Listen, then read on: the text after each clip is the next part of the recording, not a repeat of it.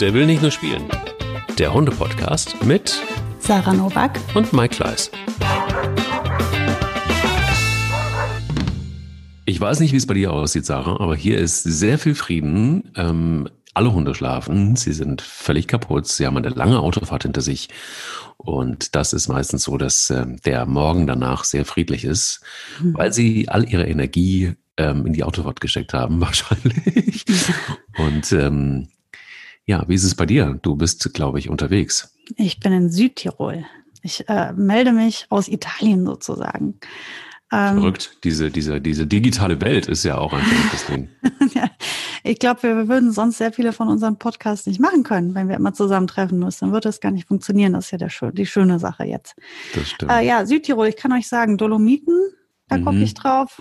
Auf viele, mhm. viele wunderschöne äh, Berge mit, mit, mit einem satten, wunderschönen Grün. Überall stehen glückliche Kühe, die beiden dürfen, die frei sind. Es ist wunderschön. Mit Hund?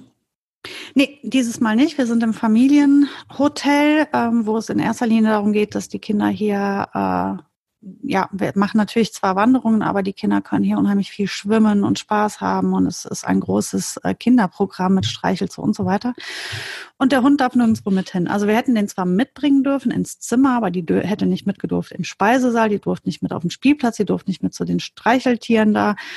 Also zu dem äh, Bauernhofkomplex hätte sie nicht mitgedurft. Und dann habe ich gedacht, na ja, in Köln sitzt sie jetzt mit ihrer Schwester Miller und ihrer besten Buddy-Freundin äh, Käthe zusammen und hat halt jetzt einfach zwei Wochen pronösen Urlaub und äh, geht jeden Tag mit ihren zwei Freundinnen irgendwie den Rhein unsicher machen. Da weiß Wie ich nicht, was, was ja. ist schlechter für den Hund. Ich denke, hier zu sein. Und deswegen habe ich in ihrem Sinne entschieden, dass sie in Köln bleiben darf.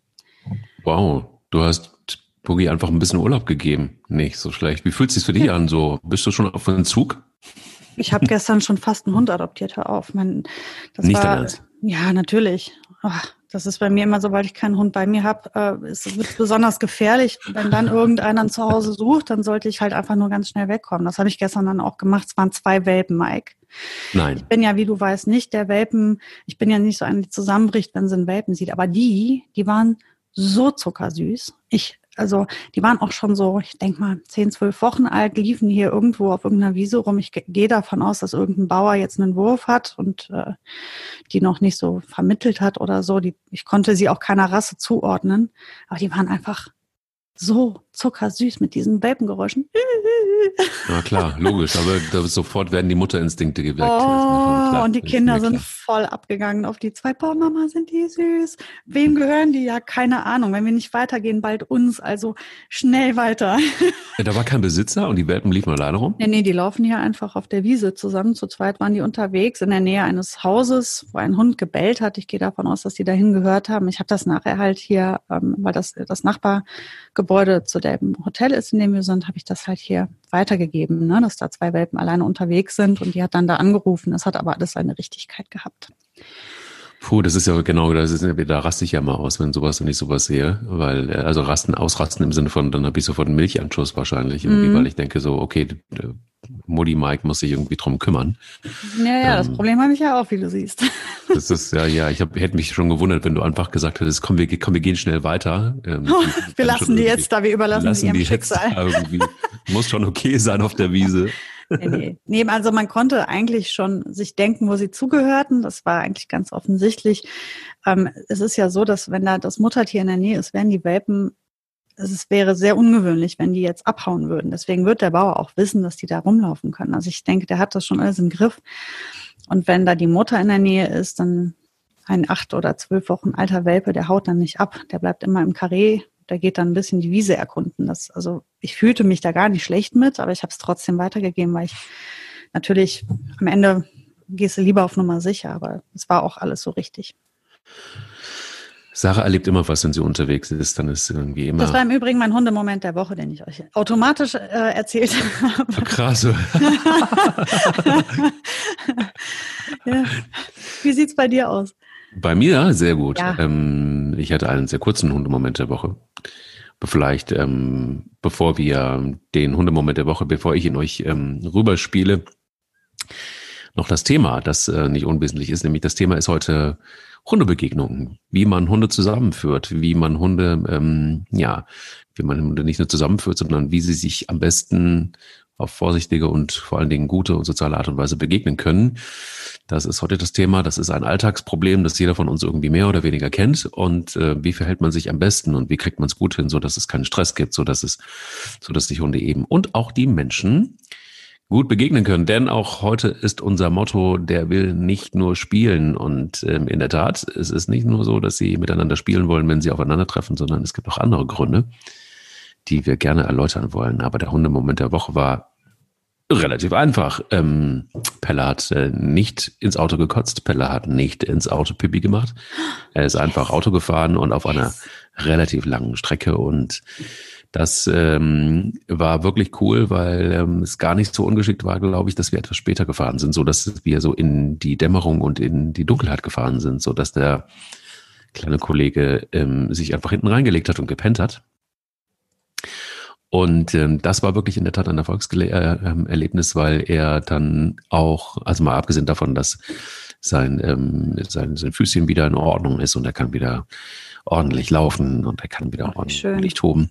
Und ähm, ja, es ist also im Grunde genommen so, sind so viele Problempunkte ähm, an einem Tag weggefallen, mehr oder weniger. Das bringt ja dann auch schon immer wahnsinnig viel Erleichterung und der nächste Hundemoment der Woche, beziehungsweise des Tages eigentlich heute folgte hinterher, weil ich konnte ihn heute in einer, ja, wie soll ich sagen, unbe relativ für ihn noch relativ unbekannten Gegend von der Leine abmachen und er kam wieder zurück und er hörte, der Rückruf funktionierte. Also all die Arbeit, die jetzt so sechs Wochen, sechs bis sieben Wochen ähm, hinter uns liegt, äh, wurde belohnt in einem einzigen Tag oder sagen wir mal in 24 Stunden und das ist irgendwie schon ein sehr geiles Erlebnis und ähm, macht Hoffnung und äh, gibt vor allen Dingen viel äh, Quatsch im Kopf weg. Es kann gemixt mhm. werden. Das ist irgendwie sehr, sehr cool.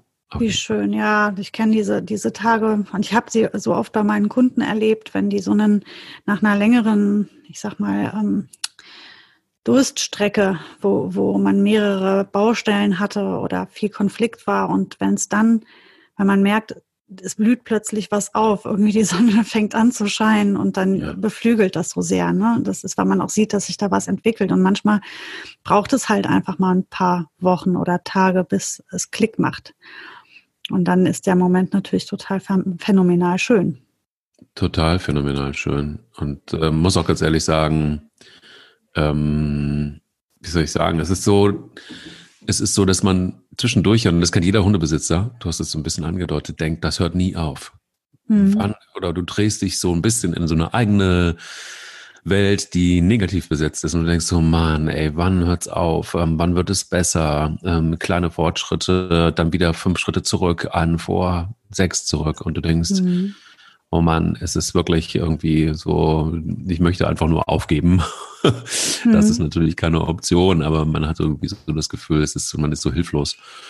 Ja, Und, was man nicht ähm, vergessen darf, ist, es fühlt sich immer viel, viel länger an, als es eigentlich ist. Mhm. Weil man, man, ähm, finde das ähm, immer so ein bisschen unfair den Hunden gegenüber, weil ich mir immer denke, warum sollen die so viel schneller auffassen und umsetzen können als wir? Wir, die wir uns immer für so super schlau und super gelehrig und super toll halten, wir Menschen, die immer über allem stehen und dann nehmen wir uns einen Hund zur Seite und dann soll der in 0, nix erzogen sein und funktionieren. Und dann kommt einem natürlich immer dieser Prozess, weil der ja auch echt anstrengend ist und auch oft einem total, ein totaler Einschnitt im Privatleben ist. Also gerade Welpenbesitzer, die dann wirklich von 180 paff gegen eine Wand knallen, weil sie plötzlich feststellen, dass so eine Welpe gar nicht einfach nur süß und kuschelig ist, sondern in allererster Linie unfassbar viel Arbeit macht. Bis hin dazu, dass du nachts alle zwei Stunden mit dem raus musst auf die Straße. Das ist, das ist jetzt ein Säugling im Haus. Mhm. Ähm, das ist schon echt viel verlangt für den Menschen, sich dann so umzustellen. Aber man muss dem Hund natürlich trotzdem auch eine gewisse Zeit eingestehen, um Dinge zu verinnerlichen, zu wiederholen, zu lernen und zu verstehen. Also das braucht es halt manchmal einfach. Und dann ist ja oft, das äh, haben auch ähm, sehr viele Hundebesitzer mal berichtet und das habe ich selber auch immer so erlebt, dass man manchmal das Gefühl hat, es war alles ganz schlimm und von heute auf morgen plötzlich war alles wie als wäre es nie da gewesen. Also plötzlich funktioniert's. Und das ist wirklich so ein Klickmoment. Dann macht's wirklich, das ist der Aha-Effekt und plötzlich sitzt es. Aber diese Wiederholungen vorher, die waren nicht umsonst. Die haben halt eben dazu geführt. Die waren nur halt, ähm, ja, und so lang ist das me meistens ja gar nicht. Wenn ich überlege, wie lange wir brauchen, ein Kind zu erziehen oder großzuziehen, wie lange wir brauchen, eine Sportart zu erlernen oder unsere Hobbys, bis wir da was perfektionieren. Wir brauchen so viele Wiederholungen und so viel Raum und Zeit immer dafür. Die Hunde brauchen eigentlich gar nicht lang. Die lernen, finde ich, fast schneller als wir.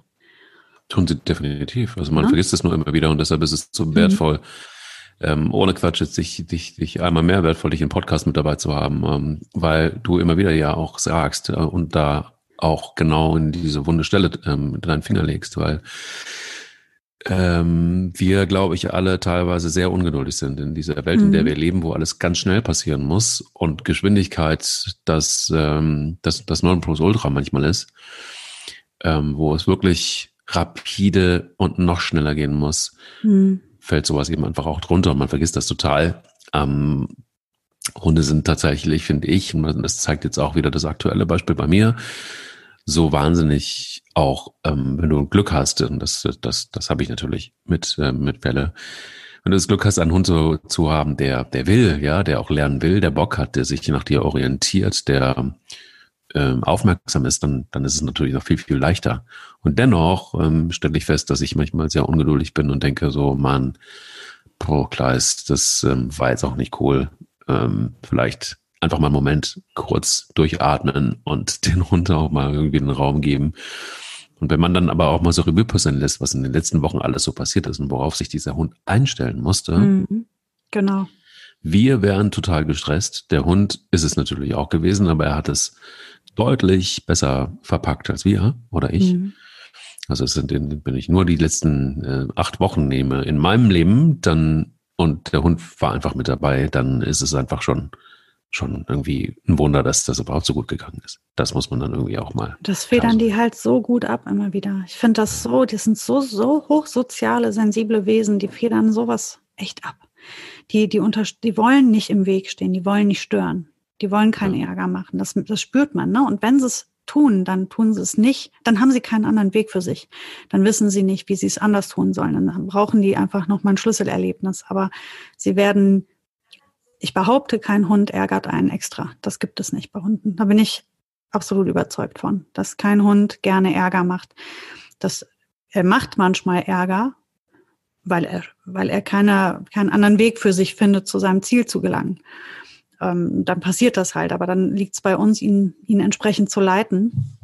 Und das ist halt wirklich, ähm, warum ich finde, dass immer dann, wenn es zum Beispiel zu viel Druck oder vielleicht sogar Gewalt gibt, das trifft natürlich bei euch ja gar nicht zu, aber es trifft immer wieder zu, man sieht es und hört es immer wieder, ähm, dann ist das einfach irre unfair und ungerecht, weil ich meine immer noch sagen zu können, ein Hund, der nicht agiert, wie er sollte oder wie du es dir wünschst, der hat es nicht verstanden und das bedeutet, du hast es nicht ausreichend gut erklärt. Mhm. Liegt also nicht am Hund. Das bin ich einfach überzeugt von. Es ist immer die Frage, wie erkläre ich es ihm? Und da ist der Trick immer rauszufinden, wie, wie soll ich es denn diesem einen Hund erklären? Weil auch da nicht jeder Weg der gleiche ist. Das, was du dem einen Hund auf die eine Art erklärst, wird beim nächsten nicht funktionieren unbedingt, weil die ja auch unterschiedlich sind und unterschiedlich Dinge wahrnehmen und man sich auch unterschiedlich ausdrückt, unterschiedlich zusammenpasst. Es gibt keine goldene Formel. Und ähm, das ist ein Prozess und dem, dem muss man einfach gehen. Und den, den sollte man auch gehen, weil der total lehrreich für den Menschen auch ist. Und der Mensch wächst an diesem Prozess jedes Mal. Bei jedem Hund wächst der Mensch. Ich wachse auch und bin auch gewachsen und das ist, ähm, passt ganz gut eigentlich auch wieder. Du weißt ja, manchmal bin ich der Meister der Brücken. Ähm, die da wären wir wieder. Da wären wir wieder. ähm, ich ähm, hatte ein Beispiel und deshalb kam ich auch auf das Thema heute, nämlich wie führt man Hunde zusammen im mhm. Alltag? Und ich ähm, hatte eine Situation, dass ähm, mein Vater und meine Stiefmutter uns besuchten und ähm, auch er hat einen Hund oder sie haben einen Hund und zwar einen Briar. Jetzt sind Briars ja eigen, sage ich mal. Das sind Hütehunde und äh, sie passen auf und sie hüten teilweise auch in Situationen, wo sie einfach überhaupt gar nicht hüten sollten.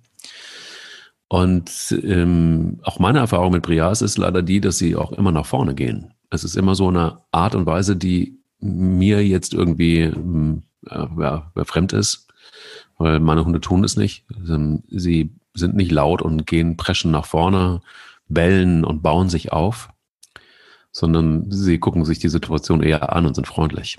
Und ähm, die Zusammenführung war in der Tat auch so, dass ähm, wir das auf dem freien Gelände gemacht haben. Und ähm, ja, meine drei Hunde sind auf den Bria zu und der Bria hat erstmal um sich getobt, mehr oder weniger. Ähm, und ähm, klar, dann gab es natürlich die Leitplanke, aber es hörte nicht so richtig aus, auf, dass ähm, dieser Bria tatsächlich, ähm, wie soll ich sagen, immer so äh, relativ klar gemacht hat, ähm, wenn er was nicht wollte. Und das reichte dann auch schon, wenn Pelle etwas zu nahe kam. Und es gab eine Situation, ähm, wo tatsächlich einfach auch äh, geschnappt wurde. Und da war dann bei mir der Punkt erreicht, wo ich gesagt habe, ähm, auch zu meiner Stiefmutter gesagt habe, es wäre jetzt ganz gut, wenn du sie in irgendwie in einer Form in den Griff kriegen würdest. Weil ich ehrlich gesagt keinen Bock habe darauf, dass ein Hund hier im Haus nach dem anderen schnappt. Und dann war das so ein bisschen schwierige Situation, na klar, weil in Familien, wenn man da dem einen, wenn der, wenn der eine dem anderen dann irgendwie einfach auch mal sagt, was, ich, was er nicht gerne möchte, ähm, bringt das schwierige Situationen. Aber ich finde, das ist die mhm. einzige Art und Weise, ähm, doch deutlich zu machen, dass ähm, es ein paar Regeln gibt. Und ich finde, so im Umgang und auch mit Hundebegegnungen ist die Regel für mich Nummer eins, der, von dem ich weiß, dass er nach vorne geht und der eventuell einfach auch doof sein könnte oder schnappt, ähm, der hat auf jeden Fall entweder erstmal passt man besonders drauf auf oder aber man achtet darauf und kennt seinen Hund und reagiert dementsprechend dann auch. Und zwar sehr klar und sehr eindeutig. Wie siehst du so eine Situation und wie siehst du grundsätzlich diese Situation dass ähm, Hundebegegnungen nicht immer einfach sind und wie man sich vielleicht cool verhalten kann. Aus eigener Erfahrung kenne ich das ja. Ich habe jede Art von Hund selber besessen, von dem super freundlichen Hund, der immer allen Hallo sagen wollte und jeden super toll fand, bis hin zu dem Hund, der von anderen Hunden nichts wissen wollte. Und die Abstufungen dazwischen habe ich auch erlebt. Von daher weiß ich, wie, wie, ja, wie komplex das Thema ist und wie unterschiedlich es laufen kann. Und es gibt ähm, da auch keinen Maßstab, warum ein Hund sich so verhält. Den gibt es bei Menschen auch nicht. Es gibt Menschen, die sind halt total kommunikativ und offen und haben Lust auf Begegnungen und Kontakte und andere eben auch nicht. Oder weniger oder sehr ausgewählt auch vielleicht nur. Mhm. Also so unterschiedlich ist das. Natürlich leben wir aber alle ja in einem Sozialgefüge und auch wenn ich keine Lust auf eine Begegnung habe, dann kann ich ja nicht demjenigen gleich ins Gesicht hauen. Ähm, also für mich gehört natürlich auch irgendwie so ein bisschen dazu, dass wir versuchen, uns anzupassen. Und in dem Fall jetzt das Beispiel, ähm, was du jetzt geschildert hast mit der Briard-Hündin. Ähm, erstmal ja, ich, ich habe auch schon viele Briards erlebt, die, die neigen eher dazu, eben den Weg nach vorne zu wählen. Ähm, tun aber auch viele andere, andere Hunde auch.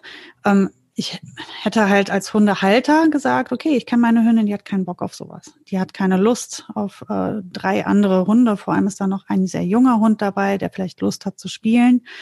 Das mag sie absolut gar nicht. Also habe ich zwei Möglichkeiten. Der Hund kommt entweder nicht mit, wenn ich sage, ich will sie dem nicht aussetzen oder aber ich gestalte die Situation so, dass wir eben nicht in diese missliche Lage kommen. Erstmal finde ich, dass du, als du gesagt hast, ihr habt auf freiem Gelände die Begegnung gemacht, das hätte ich genauso gemacht. Ich hätte es auf jeden Fall nicht im Haus gemacht, äh, auf engem Raum. Ich wäre immer erstmal zu einem Spaziergang aufgebrochen. Ähm, ich habe über die Jahre festgestellt, dass die beste Art für Hunde ist, sich äh, aneinander heranzutasten und kennenzulernen, ein Spaziergang, ein gemeinsames Spazieren ist. Das mhm. heißt nicht, dass man auf einer Wiese gemeinsam steht, statisch, und sich unterhält und sie die Möglichkeit haben, acht Kilometer in jede Richtung zu rennen. Das tun sie nämlich nicht, sondern man geht gemeinsam in Bewegung. Das finde ich immer, wenn ich weiß, ich habe einen Hund, der tut sich schwer mit äh, Artgenossen oder der hat nicht unbedingt großes Interesse dran, dann gestalte ich das immer mit einem Spaziergang zu Beginn. So würde ich immer machen. Und ähm, das nimmt meistens schon sehr viel raus und auf diesen Spaziergängen haben sie die Möglichkeit, im Vorbeilaufen mal am Popo zu schnuppern, mal zu gucken, sich gegenseitig Grenzen zu setzen. Das ist etwas, was die Menschen hunderttausendmal übersehen auf diesen Spaziergängen, wie viel Kommunikation zwischen den Hunden passiert. Das wird nicht beobachtet oft, aber passiert ganz viel. Es kann schon sein, dass die Briarehündin auf dem Spaziergang äh, Pelle in ihre Schranken gewiesen oder in seine Schranken gewiesen hätte, ohne auf ihn losgehen zu müssen. Einfach und weil er auch ein starker, äh, so stark ist in Kommunikation, das haben wir ja jetzt gesehen auch mit Spanja und Bilbo. Und auch was du sonst von ihm erzählst, gehe ich davon aus, dass er das durchaus hätte lesen können. Wahrscheinlich hätten sie vieles schon auf diesem Spaziergang ausmachen können. Das hätte vielleicht mehr Ruhe nachher reingebracht oder mehr Toleranz. Ähm, naja, und dann erwarte ich natürlich als Hunde, vom Hundehalter des Hundes, der nicht gern Kontakte hat, dass er den auch entsprechend schützt vor den Kontakten. Also wenn ich weiß, mein Hund mag nicht am Po beschnüffelt werden, dann muss er das auch nicht aushalten. Dann werde ich einfach sagen, die legt sich jetzt da in ihre Ecke und dann setze ich mich da in die Nähe und wenn ein Artgenosse kommt und da an die dran will, dann schicke ich den halt weg. Das ist alles gut. Das kann man doch wunderbar klären muss sie ja gar nicht aushalten. Sie muss ja nicht äh, da anfangen äh, zu kuscheln mit den Artgenossen. Sie soll sie nur nicht angreifen. Und wenn ich die Führung nicht übernehme und die Sache nicht kläre, dann muss sie das ja machen. Also liegt es ja bei mir, weil ich bin ja der Hundeführer. Ich bin ja derjenige, der, der, der, der Chef sein möchte. Das heißt, ich muss die Sache auch klären in ihrem Sinne. Und das gilt für viele, viele Hunde. Auf den Spaziergängen sieht man das ja auch oft, wenn einer sehr, sehr unsicher ist. Und es ist ja sehr häufig so, dass aus einer Unsicherheit heraus die Hunde ähm, aggressives Verhalten zeigen, das nenne ich jetzt mal so. Das heißt, dass die irgendwie groß bellen oder angreifen oder sich ranschleichen und dann drauf losstürmen mit einem Kamm, der acht Meter hoch ist. Ähm, das entspringt oft aus einer Unsicherheit heraus. Und Sicherheit kann ich dem Hund am besten geben, wenn ich ihn führe. Wenn ich ihm also sage, weißt du was, du stellst dich jetzt mal schön hinten an. Das ist hier meine Aufgabe. Ich regel das. Ich entscheide, wann es eine Begegnung gibt, mit wem es eine Begegnung gibt und wie die auszusehen hat. Und dann nehme ich dem Hund schon relativ viel Aufgaben weg. Das ähm, hat in, das klappt in den meisten Fällen, nicht immer, weil es nicht immer der, die gleiche Problematik ist, aber ich gehe davon, also anders. Die meisten Hundebegegnungen, die schlecht laufen, laufen schlecht, weil einer der Hunde unsicher ist. Und Sicherheit gebe ich einem Hund nicht, indem ich ihn das aushalten lasse. Weil er will es ja einfach nicht. Und ähm, auch da möchte ich jetzt die Parallele zum Menschen ziehen. Wir haben alle unterschiedliche Bedürfnisse und wir haben alle unterschiedliche Distanzwünsche. Das heißt, es nennt sich ja dann wunderbar Individualdistanz. Und ich bin zum Beispiel jemand, ich mag das nicht, wenn ich von jemandem, den ich nicht gut kenne, in den Arm genommen werde. Das mag ich wirklich nicht. Das kann ich nicht gut leiden, wenn einer so touchy ist. Weißt du, was ich meine? Ja. Und ähm, da muss ich mich abgrenzen gegen. Ich kenne aber viele Menschen, die das total schön finden die das sehr genießen können, die da was draus ziehen. Ich nicht. Ich habe sehr ausgewählte Menschen, die mich anfassen dürfen. Nicht, dass ich irgendeine Störung hätte oder so. Es ist halt einfach so. Ich bin kein sehr, sehr berührungsfreudiger Mensch. Ich mag das nicht. Ich fühle mich dann immer so ein bisschen bedrängt. Das ähm, mag auch nicht, wenn, wenn mir einer, also es gibt auch so Stellen an meinen, zum Beispiel meinen Rücken. Ich kann das nicht gut leiden, wenn mir einer an meinem Rücken rummacht. Also ist, so bin ich nun mal. Das, das bin ich. Und äh, ich finde nicht, dass ich das aushalten muss. Ich finde nicht, dass ich ähm, das ertragen muss, sondern ich kann einfach in so einem Moment, ähm, jetzt macht man das als Mensch sehr diplomatisch und elegant, dass man dann einfach aus so einer Situation sich rauswindet. Aber diese Diplomatie habe ich bei Hunden noch nicht beobachten können. Die machen das dann halt eben sehr viel deutlicher. Die sagen einfach ihre Sachen ganz gerade raus. Und das machen die halt auf unterschiedliche Art. Die Briarhündin, die ist halt in den Angriff gegangen. Das ist leider blöd. Aber es ist vor allem blöd für den Pelle. So, und deswegen wäre gut, wenn man weiß, die Hündin ist so und die mag das nicht, dass da einer an der rumschnuppert oder sowas. Ja, dann sollte man sich dazwischen stellen, aber das mag sie nicht. Pelle, lieber mein Schatz, geh mal in eine andere Ecke des Raums. Oder ja. hier ist jetzt ihre Ecke, sie möchte sich jetzt hier hinlegen, hier braucht sie jetzt ihre Ruhe und sie will jetzt keine Kontakte haben. Und dann schütze ich sie davor und habe damit einen absoluten Frieden geschaffen. Und diese Grenze tolerieren beide Seiten gut. Wenn du hast natürlich Hunde, die die in einem also die so, ich sag mal, ähm, bei denen geht es dann nicht mehr darum, dass die in einem Raum sich äh, nicht bedrängen lassen möchten, sondern es gibt Hunde, die können gar nicht in einem Raum mit einem Artgenossen sein. Das ist ein ganz anderes Problem. Aber ich sag mal, unter normalen Umständen, wie jetzt, was du geschildert hast, die Briarhündin, die einfach nur viele Grenzen auftun wollte oder die sehr vieles nicht mag oder vielleicht auch einfach unsicher ist, das kann man auch wunderbar managen, dass man einen tollen Nachmittag zusammen hat, ohne dass es Keilereien gibt. Das ist ähm, total und das ähm, gruft sich ja dann in der Regel auch irgendwann mal genau. ein. Ähm, so ist es auch passiert. Es gab natürlich dann eine Situation, wo Pelle dann es auch ausgetestet hat. Das ist ein, genauso wie du sagst, das ist ein junger Hund. Und ähm, es gab dann irgendwie einen Moment, wo er sie dann auch ähm, angestarrt hat. So, ne? so nach dem Motto, mhm. hm, wollen wir noch mal mhm. probieren? Wollen wir noch Wie weit kann ich gehen? Wie weit kann ich gehen? Genau. Mhm. Und ähm, dann tatsächlich einfach auch so so ein bisschen den dicken Max gemacht hat. So, ne? Und das sind dann so die Situationen, ähm, auf die man auch vorbereitet sein muss. Und heute fand ich es zum Beispiel sehr, sehr cool ähm, im M-Wald. Ähm, Gerade eben, da war es so, dass äh, alle Hunde von alleine ab waren, beziehungsweise Pella noch nicht. Und äh, dann kam ein Besitzer mit einem Wischler. Und äh, ich kenne Wischlers jetzt eigentlich nur als sehr freudige, oh, sehr kommunikative, so sehr aufgeschlossene Hunde. Mhm. Und das war ein Wischlerrüde, der genauso wie du es beschreibst, eher unsicher war. Klar, wenn da drei Hunde auf ihn zukommen. Ja, genau. Und ähm, dann haben Bilbo und Spanier den Wischler begrüßt und das fand er auch ganz gut. Und dann kam Pelle und Pelle war noch an der Leine und ähm, beide Hunde standen sich sehr steif gegenüber. Und das war dann irgendwie so, dass ich dachte, mh, hm, mal gucken, wie das so ist. Und das ist aber auch übrigens eine Reaktion von Pelle, die er sehr oft zeigt, dass er erstmal ähm, einfach so stehen bleibt und die Route sehr, sehr starr nach oben hat und beobachtet und guckt, je nachdem, wie der andere Hund dann reagiert. Ähm, und dann auch anfängt mit dem Schwanz zu wedeln, wenn er merkt, die Situation ist in Ordnung. Aber das war dann auch ein, ein, ein, ein doch ein deutliches Brummen vom, von, von Wischler Seite aus. Und das hat Pelle auch verstanden und hat dann irgendwie sich umgedreht. So, ne? Mhm. Ähm, es ist, glaube ich, und das fand ich ganz cool, der Besitzer fragte dann, ob er den Hund, seinen Hund anleihen soll, weil er sah, dass Pelle angeleint war. Und ich habe gesagt, nö, alles gut, lass mal. Und das war auch die richtige Entscheidung in dem Moment. Ähm, aber da ist mir wieder eingefallen oder aufgefallen, cool eigentlich, dass obwohl er gesehen hat, dass andere Hunde, also beide anderen Hunde von alleine ab dass er trotzdem gefragt hat. Ähm, das ist finde ich, ein, ein cooles Verständnis. Ich weiß nicht, ob ich, ob ich darauf gekommen wäre, selber darauf gekommen wäre, wenn ich jetzt umgekehrt in der Situation des Wischlerbesitzes gewesen wäre. Aber ähm, da ist mir wieder eingefallen, ziemlich cooler Move und guter Move von dem Typen, trotzdem zu fragen. Hm. Wie siehst du es? Ich, ja, ich habe es ja auch schon, schon ein paar Mal gesagt. Also mir ist das sogar sehr, sehr wichtig und ich ähm, versuche auch die Menschen dahingehend zu sensibilisieren, ähm, dass egal wie toll dein Hund drauf ist, egal was, wie der motiviert ist, ob der so der netteste Kuschelbär auf diesem Planeten ist oder auch nicht, ist völlig egal. Wenn einer seinen Hund an die Leine nimmt oder an der Leine hat, dann mindestens fragst du oder aber du hast einen Hund, der eine bombastische Freifolge hat, dann nimmst du ihn in die Freifolge, dass er da nicht hingeht. Oder aber du nimmst ihn an die Leine. Also ich finde, das ist wirklich, das hat was mit respektvollem Miteinander zu tun. Man will ja auch nichts kaputt machen. Man weiß nicht den Grund, warum der Hund an der Leine ist. Jetzt stellen wir uns einfach mal so vor, der Pelle ist vor kurzem super verletzt gewesen.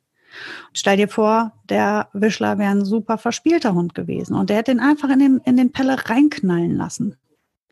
Das ist total fies, weil der Pelle sich womöglich nochmal seine Verletzung nochmal aufge oder verschlimmert hätte.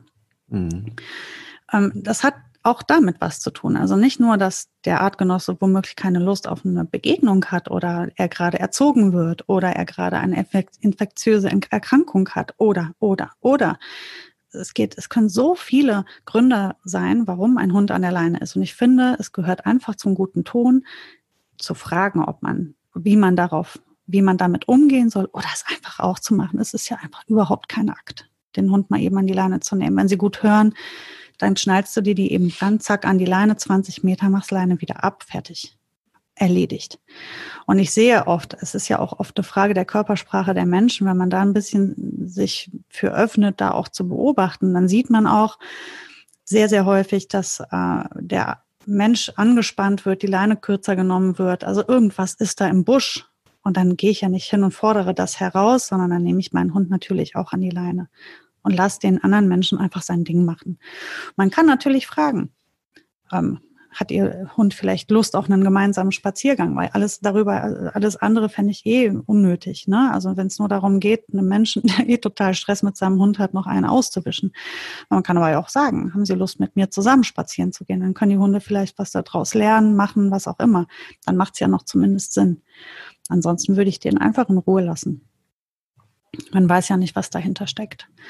Und deswegen finde ich das toll, dass er dich gefragt hat. Im Übrigen, ähm, diese statische Situation, die, eben die du eben beschrieben hast, die wäre wahrscheinlich auch in, die wäre innerhalb von drei Sekunden vorbei gewesen, wenn ihr zusammen spazieren gegangen ähm, wärt.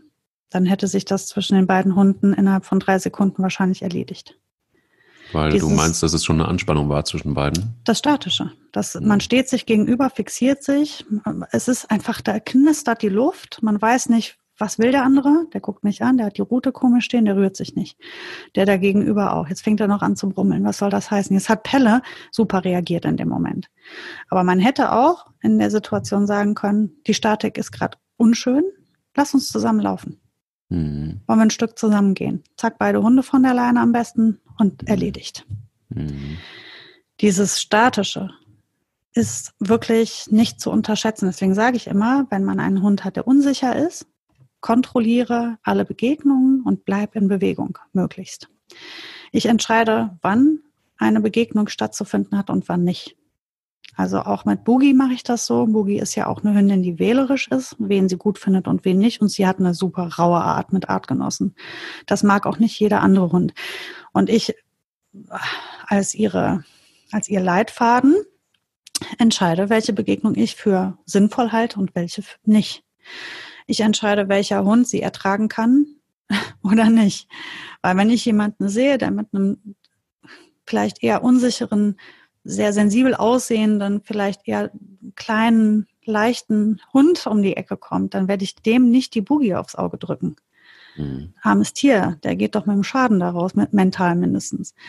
Weil die Boogie einfach eine total raue, raue, selbst wenn sie, die macht nichts mit dir, mal schon wenn die spielt, die ist so rau und laut ist die und das beängstigt viele Hunde. Das ist aber ihre Art und das muss ja auch nicht jeder andere Hund dann aushalten. Also werde ich sie ganz sicher schon dahingehend kontrollieren zu überlegen, mit wem soll die überhaupt? Wer muss das denn aushalten? Wer kann das aushalten? Wer ist stark genug? Und dann hat die halt mega coole Kumpels, mit denen die auch solche Typen sind. Und dann gehen die zusammen los und sind zusammen laut und rau und raufig und, und knallen sich ab und finden das total super. Und ähm, dann passt das total gut. Und dann gibt es natürlich auch super viele Begegnungen, wo ich das Gefühl habe, das Gegenüber ist nervös, unsicher, unkontrolliert. Den lasse ich auf keinen Fall auf die Boogie treffen, weil die ja meint, sie müsste miterziehen. Das heißt, der wird auf jeden Fall eine verplättet bekommen. Weil wenn einer respektlos oder grenzenlos auf Boogie zugeht, das lässt die sich auf keinen Fall bieten, dann wird die den erziehen.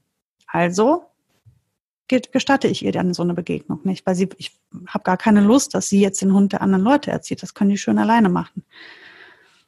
Meine Lieblingsbegegnungen sind ähm, in, in, in also Hundebegegnungen in dieser Form sind eigentlich, ähm, ich treffe sie eigentlich sehr selten leider nur, aber es ist ähm, ein Riesenfest, weil man sofort eine positive Grundenergie da spürt. Es gibt so ähm, Dogsitterinnen hier, die gehen dann immer mit einem Pulk von mhm. 20, 25 Hunden oder so spazieren. Und die begegnen in einem Wald. Und die Hunde sind grundsätzlich von der Leine ab. Jetzt kann man da natürlich sagen, hm, ist das jetzt clever oder ist das nicht clever? Auf jeden Fall ähm, clever, finde ich.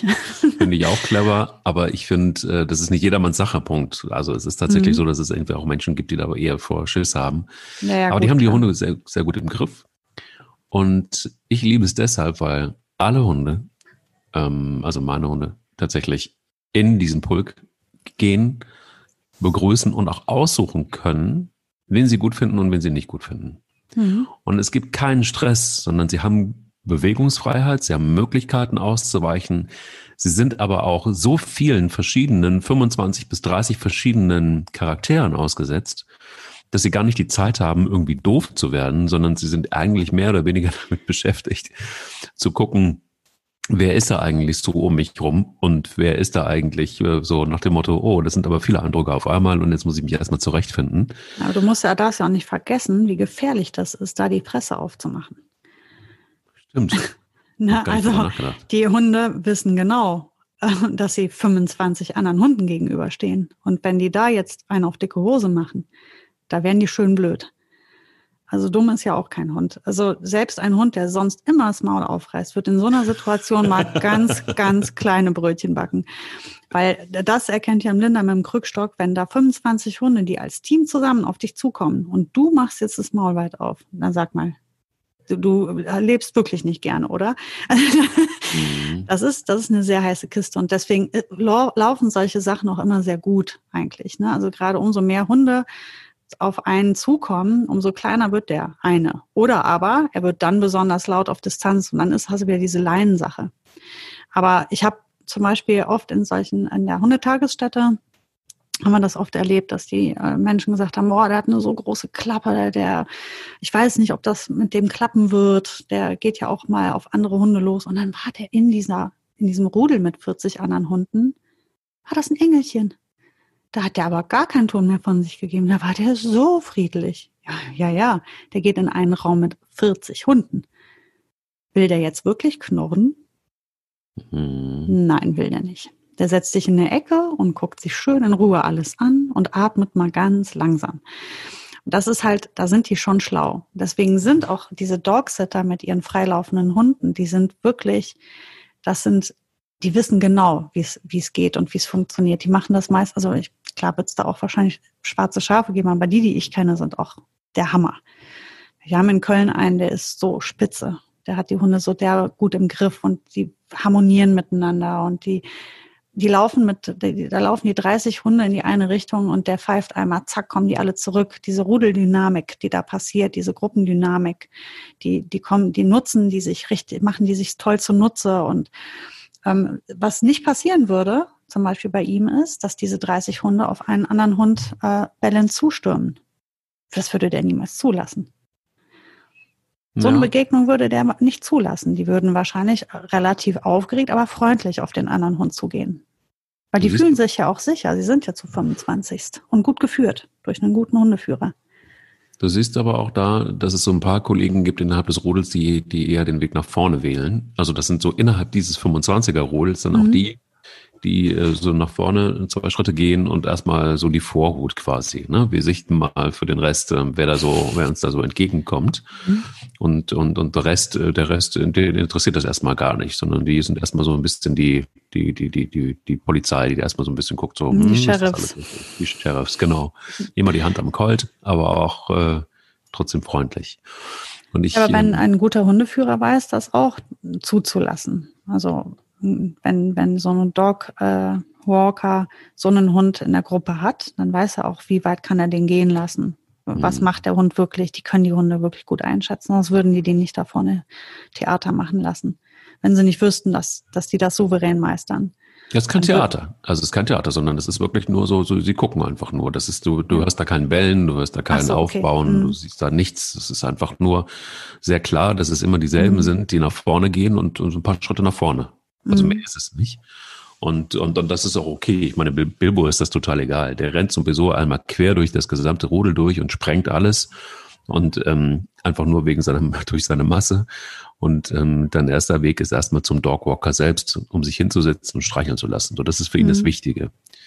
Alles andere findet er gar nicht so spannend. Dann guckt er sich so ein paar Hunde aus und, und spielt mit denen. Aber was mir, was mir wirklich ähm, immer wieder da in diesen Situationen kommt, ist, dass ich denke, warum müssen wir alles alleine lösen eigentlich? Also warum müssen wir Menschen eigentlich so vermessen sein und denken, wir, an uns liegt es, dass unser Hund, der vielleicht ein Problem hat, was er ja eigentlich gar nicht hat, wenn wir die Philosophie, der will nicht nur spielen verfolgen, sondern einfach auch hier wieder sagen, nee, der Hund hat kein Problem.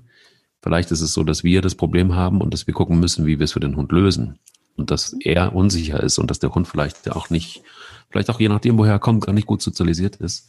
Mhm. Ich frage mich oft, warum müssen wir es immer komplett alleine lösen. Es gibt Möglichkeiten und es gibt zum Beispiel die Möglichkeit, einfach zum, zum Beispiel zu fragen in so einem Dogwalk, könnt ihr meinen Hund mal mitnehmen oder darf ich mal mitgehen? Darf ich? Weil ich glaube, dass ein Hund von anderen Hunden Sozialverhalten am allerbesten lernt, nicht unbedingt von uns und im, im Gefüge und dann, wenn es darum geht, dass wir, wenn wir, wenn wir es cool finden und ich finde, ein Hund ist ja erstmal ein soziales Wesen. Ich glaube, das ist davon bin ich wirklich fest überzeugt. Vielleicht siehst du es anders, aber ich finde tatsächlich, ein Hund fühlt sich am allerwohlsten, wenn er regelmäßig einfach mit anderen Hunden, mit Artgenossen in Kontakt ist, mit denen spielen kann, weil sie einfach anders spielen, als wir es tun. Und vielleicht ist es eine gute Idee, sich einfach auch solche Gruppen mal zu suchen oder Hundeschulen. Leute, nach wie vor, ich denke, auch ein erwachsener Hund, nicht nur Welpen, wenn es solche Probleme gibt oder wenn ihr euch unsicher seid, dann geht in eine gute Hundeschule. Da kann euch geholfen werden. Da sind viele Hunde. Da sind hoffentlich werden da auch in, Hunde in Gruppen ähm, geführt und, und, und ihr habt die Möglichkeit davon zu profitieren. Einfach macht euch selber nicht den Stress. Es gibt Menschen, die sich damit auskennen und es gibt auch ja ähm, Mechanismen, die, die, die, die ganz einfach gelöst werden können. In dem Moment, wo man den Hund da lässt, wo er am liebsten ist, nämlich unter sich, also unter, unter Artgenossen. Mhm. Das trifft auf jeden Fall auf, auf viele Hunde zu, wahrscheinlich auf die meisten, aber nicht auf alle. Also ich bin auch der Meinung, dass viele Hunde sich am wohlsten fühlen und das ist ähm, zuchtbedingt, ähm, wenn sie in ihrer Arbeit sind und mit dem Menschen. Mhm. Ähm, was tatsächlich zuchtbedingt ist. Gerade die Hunde, die ähm, wirklich ausschließlich als, ich nenne es jetzt ganz äh, bös, Sportgerät oder aber auch ähm, als Arbeitsgerät gezüchtet wurden, da ist der Hund in wirklich einer anderen Sphäre. Das sind nicht die Hunde, die diese ursprünglichen Verhaltensweisen noch so leben, wie, wie du sie jetzt kennst. Du hast ja auch relativ ursprüngliche Hunde. Ähm, aber wenn ich jetzt, also ich, ich kenne wirklich viele, viele Malinois-Hunde, die wirklich sich innerlich verdauen, wenn sie Artgenossen sehen, weil sie jetzt nicht arbeiten können, sondern der Artgenosse vielleicht was mit dem Menschen zu tun hat. Für die ist das Größte, mit dem Menschen zusammen zu kooperieren. Mhm. Und das ist aber auch ganz bewusst so gezüchtet worden, weil sonst würdest du die ja gar nicht so arbeiten können. Wenn die bei jedem Hund, der vorbeiläuft, direkt anfangen würden zu sagen, oh, da würde ich gerne mal gucken gehen. Nee, die müssen mit dem Kopf nur bei der Arbeit und nur beim Menschen sein. Deswegen ist nicht jeder Hund gleich. Also die meisten, da gebe ich dir recht, werden von den Sozialkontakten enorm profitieren. Davon bin ich auch überzeugt. Ich merke das bei der Boogie zum Beispiel total. Ne? Also bei Boogie merke ich, sie ist total pari mit ihrem Einzelkindleben, was sie jetzt inzwischen ja hat. Ähm, aber sobald sie mit ihren Kumpels ist oder auf Artgenossen trifft, zu denen sie gut passt, dann genießt die das total. Dann profitiert die super doll davon, besonders auf den Spaziergängen. Ähm, das merke ich auf jeden Fall, dass ihr das fehlt. Deswegen bin ich ja auch die ganze Zeit so am Rumüberlegen, ob ich das jetzt so lasse mit dem einen Hund. Ähm, von daher gebe ich dir recht, aber man kann es nicht pauschalisieren. Es gibt wirklich Hunde, die einfach gar keinen Bock auf Artgenossen haben, die wirklich, wirklich keinen Bock drauf haben, die damit nichts anfangen können, die daraus nichts schöpfen können, weil die mit dem Kopf ganz woanders sind. Das ist eigentlich traurig, aber es ist so. Und deswegen kann man das nicht so ganz pauschalisieren. Die Idee, die du hast zu sagen, ich gehe und suche mir eine Gruppe, finde ich total toll. Es gibt ganz viele Hundeschulen, die bieten diese Social Walks an, also wo man wirklich als große Gruppe zusammen cool. spazieren geht. Das ist, macht total Laune. Und das ist der Spaziergang, ist kein Erziehungsspaziergang, es ist einfach nur ein gemeinsamer Spaziergang. Das heißt also eine Gruppe mit, weiß ich nicht, bis zu 20 Hunden oder 20 Hundehaltern sucht sich eine schöne Wanderstrecke und man läuft die gemeinsam ab. Man trifft auf nette andere Menschen, unterhält sich, die Hunde gehen zusammen stöbern, die gehen zusammen spielen, die jagen sich gegenseitig. Mal knallt's an der einen Ecke, mal knallt's an der anderen Ecke. Das wird geklärt und dann geht man weiter spazieren. Super schön. Das sind sehr, sehr wertvolle Spaziergänge und da lernen die Hunde viel auf eine schöne Art und es ist unter Leitung eines Hundetrainers, das heißt, auch unsichere Hunde werden dort aufgefangen. Wenn der Hundetrainer gut ist, wird er dann auch wirklich einem an die Hand geben, wie reagiere ich denn, wenn ich sehe, der Hund ist überfordert, wie helfe ich dem da? Weil, was man nicht vergessen darf, einen Hund dem einfach nur auszusetzen und ihn nicht zu schützen vor dem, was ihn so stört, wird das Verhalten verschlimmern. Mhm. Weil der Hund natürlich irgendwann an irgendeinem Punkt sagt, also, ich muss das aushalten, ich will aber nicht. Und was kann ich tun, damit das aufhört? Knurren hilft nicht, Zähne zeigen hilft nicht. Schlimmstenfalls kriegt er dafür noch einen drüber vom, vom äh, Halter. Ähm, und dann wird er irgendwann ins Beißen gehen. Mhm. Klar. Also heißt, man muss wirklich wissen, mit wem hat man es zu tun. Man sollte sich da auch unbedingt Hilfe holen, wenn man sowas machen möchte, wenn man da den Hund unterstützen möchte, äh, mit den Sozialkontakten besser zurechtzukommen. Dann muss man ihm aber auch Schutz bieten. Oder dann muss man ihn da führen und ihm dann auch wirklich den Raum geben, den er braucht für diese Kontakte. Es war eine sehr informative Folge, fand ich. Und ähm, tolle, tolle, tolle, tolle Hinweise. Auch ähm, tatsächlich von dir nochmal so der Einwand, das ist nicht, gilt nicht für jeden Hund und es gibt Hunderassen, die ähm, haben da vielleicht einfach gar keinen so großen Bock drauf. Aber auch nochmal so die Alternativen aufzuzeigen. Ich glaube, das war nicht das letzte Mal, dass wir darüber gesprochen haben. Bestimmt nicht. Wie Hundebegegnungen ähm, am besten sein können. Aber damit du jetzt deinen Kindern wieder begegnen kannst, die du mal kurz geparkt hast, ja würde ich sagen, ähm, danke für heute. Danke für viele lehrreiche ähm, Hinweise und dir erstmal einen fantastischen Urlaub in Südtirol und wir hören uns doch trotzdem, obwohl du im Urlaub im Wohlverdienten bist, ähm, nächste Woche wieder. Ja, ich freue mich schon auf Hundegespräche während meines Urlaubs, wenn ich schon keinen Hund da habe. Bis dann, Sarah. Bis nächste Woche. Tschüss. Tschüss. Der will nicht nur spielen der Hunde-Podcast mit Sarah Novak und Mike Kleiss.